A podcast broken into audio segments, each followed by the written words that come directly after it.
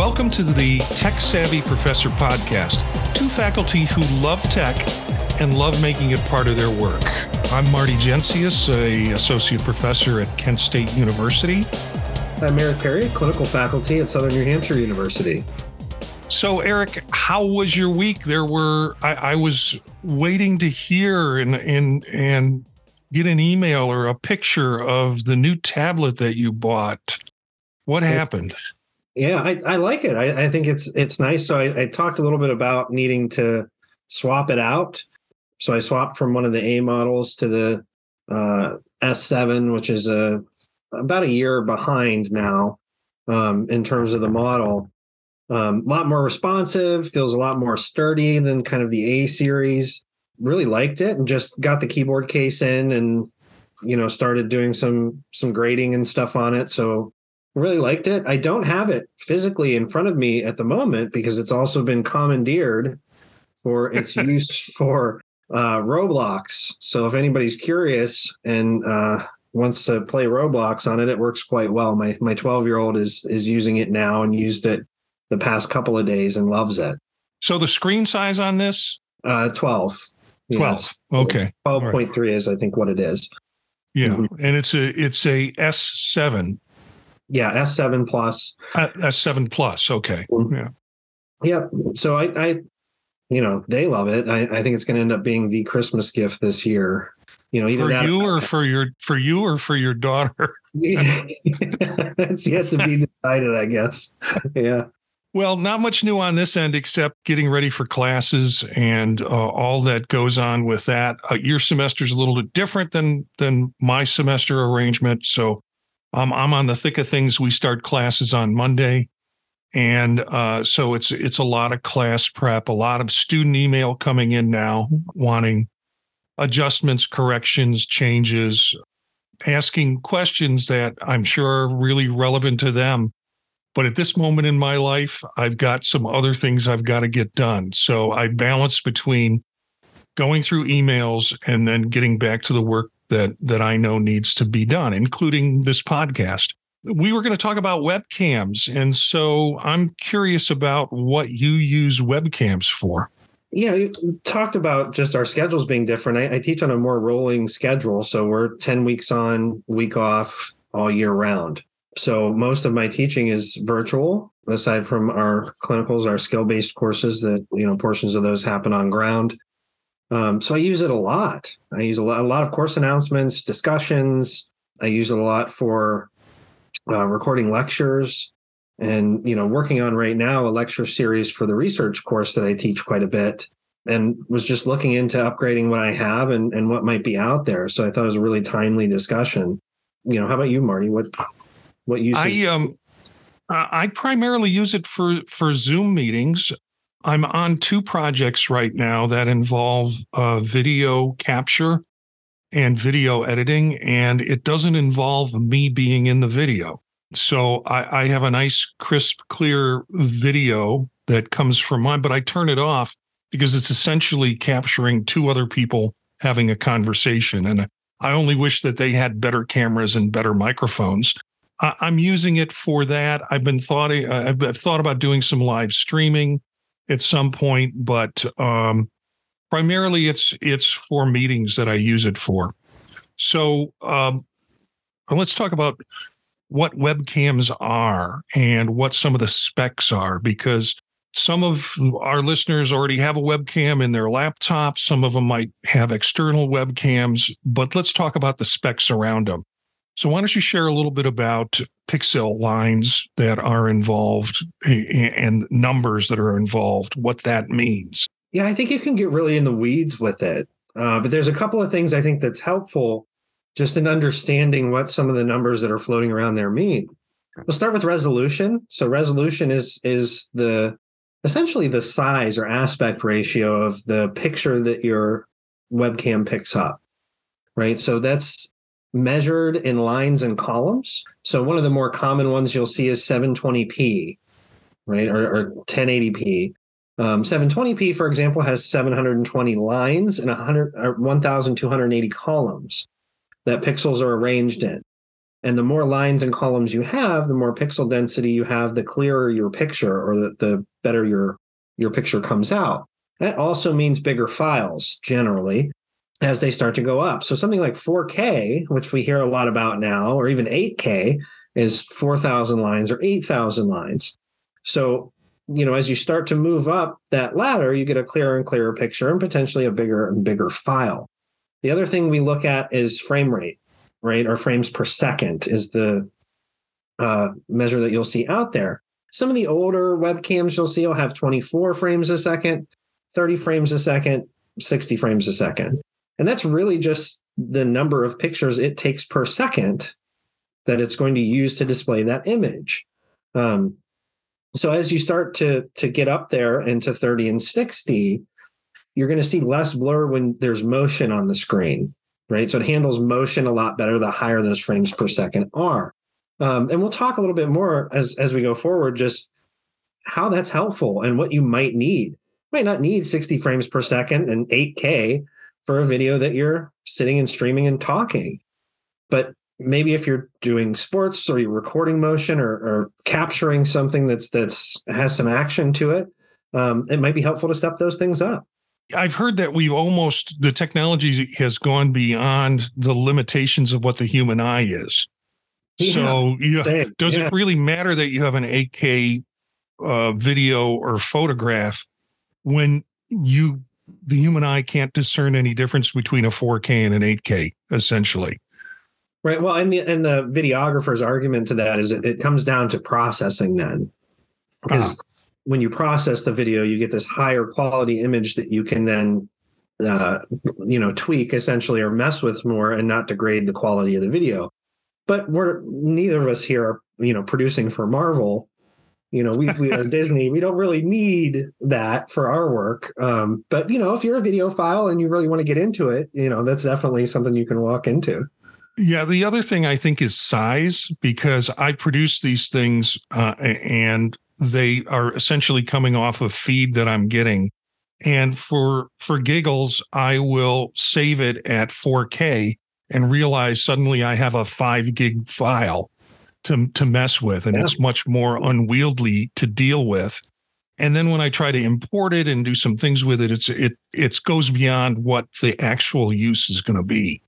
No one's going to be necessarily watching it on a 4K device. So you got to right. make decisions around if you're processing these kinds of video and audio, um, how much compression you need to put in it to make the file manageable for you, but retain some of the co- the qualities with it. Um, the the other thing is most of the stuff we're using, most of the services we're using have limitations. So Zoom can go up to 1080p resolution, but you have to actually switch the the video. Uh, there's a a check that you can put in in the video editing section or video standard section that will take it from its standard default of 780p to 1080p if you want to do that. Teams goes up to 720p. And then there are some streaming services. I've got an account with them, but haven't found a use for them yet. Ecamm is probably the most popular streaming service. And when you see uh, multiple people in a YouTube uh, video, often they've been captured using Ecamm.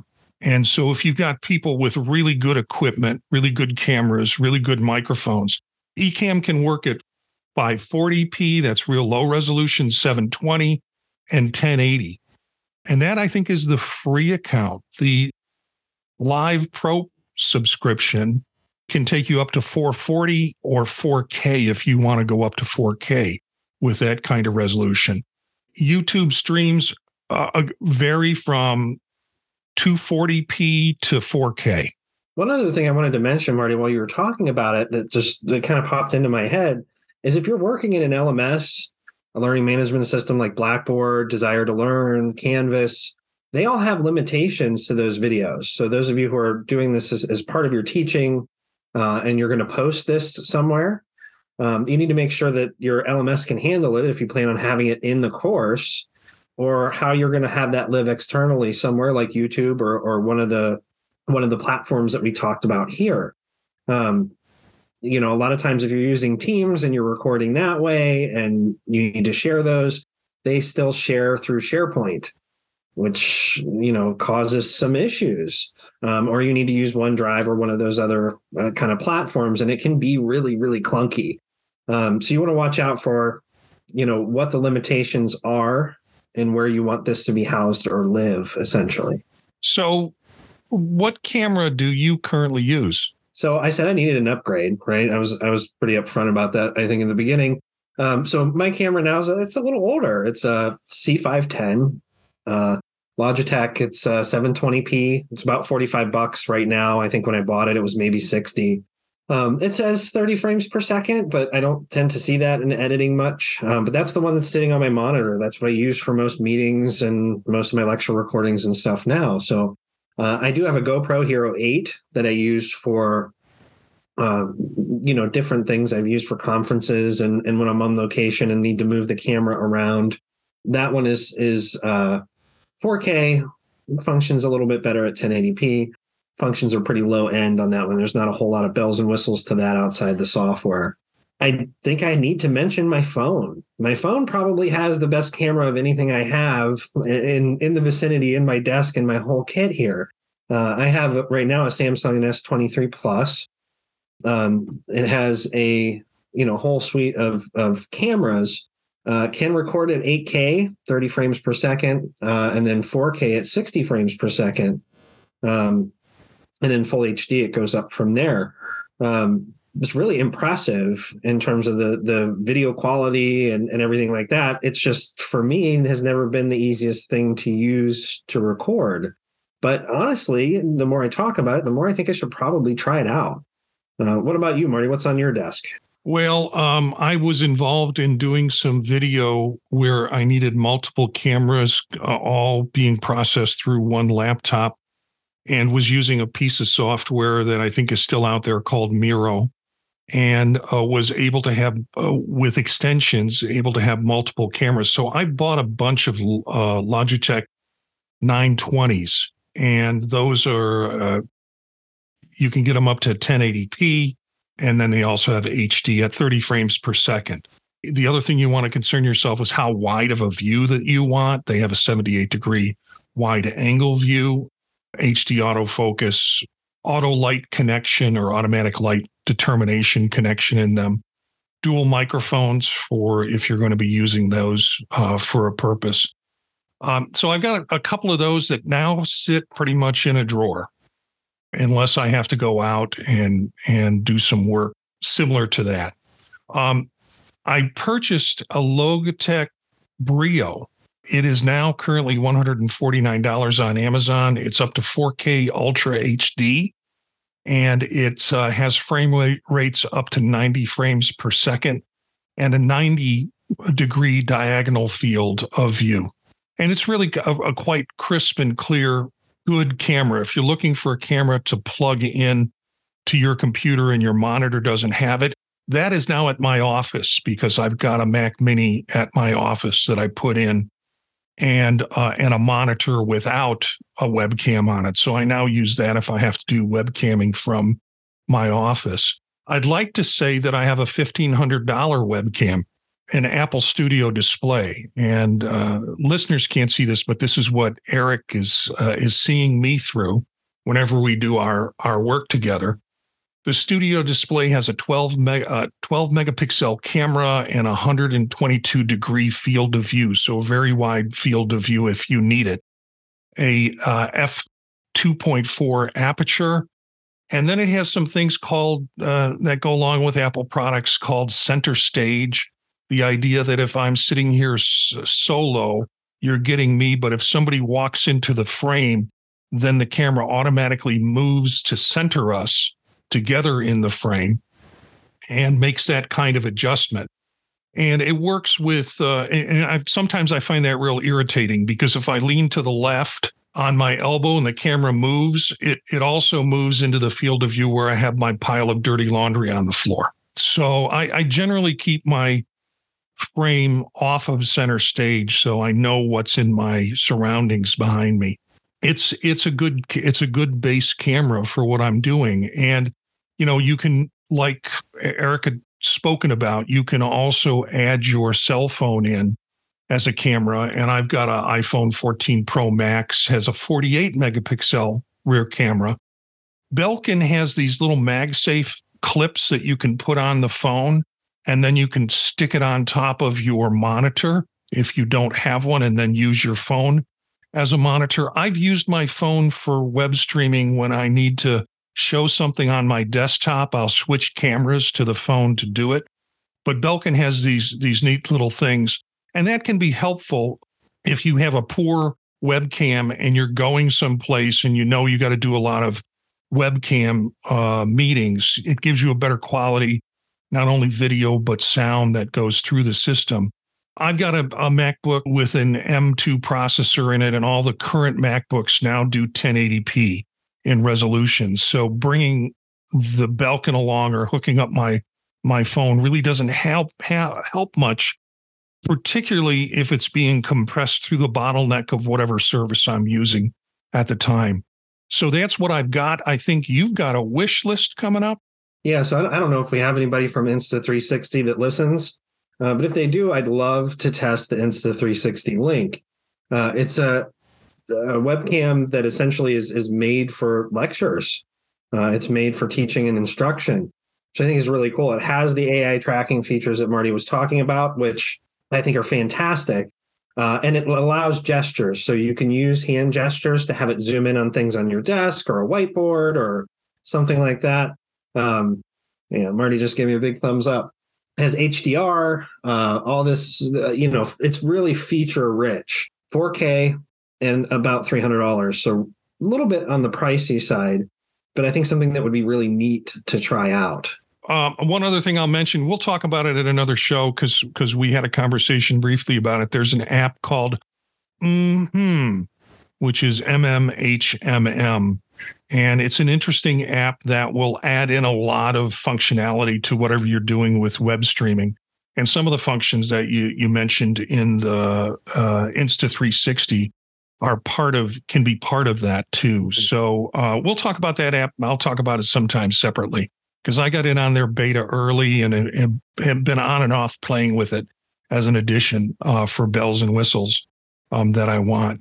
Anything suggestions, kind of the final package that we can tell listeners if you're looking for a webcam, uh, these are the kind of things that you should pay attention to or not pay attention to. I think we covered a lot of them, right? Really be knowledgeable about what your limitations are and what you're using. That can help control some of the cost uh, in what you're looking for. Think about the type, types of things that you want to do, the features that you need. Are you lecturing? Are you doing more recording? you know you may want to spend more on your sound if you're doing more podcasting than you are video um, you know so it can really help just to know what the limitations of the softwares that you're using are going to be and and what those uses are because um, you can spend as much as you like uh, for some of those those higher tier options that you may not be able to use or may not benefit the people who are watching it so you know those are really the big things keep those things in mind and you know reference the podcast if you have questions about you know what to look for in terms of frames per second or uh, resolution and those types of things. Yeah, and of course, always if you have a question, you can contact us. I, I think we are talking about our next episode being on yours and my ever ending search for the perfect calendar app. And I, I think we're going to be a two parter on that where we'll talk about what apps we've searched for and then the second part will be what have we landed on that works for us with our particular situation. So, how can listeners get involved? Got a tech question, trying to figure out how to do something with technology, have an idea to share? Well, email us at the Pod Talk Network at gmail.com or call and leave a message at 330 333 1240 and we'll play your question in the podcast and try and get an answer to you. Our bumper music is from Philip Gross, Rast, from the Free Music Archive. That's it for today. Thanks for subscribing to the Tech Savvy Professor podcast. You can find us by searching Apple Podcasts for the Tech Savvy Professor. Look for us on Spotify, Stitcher, TuneIn, Google Play Music, and other sources of podcasts. Look also for our other shows, particularly Circular Firing Squad at thepodtalk.net. Thanks for listening to the Tech Savvy Professor.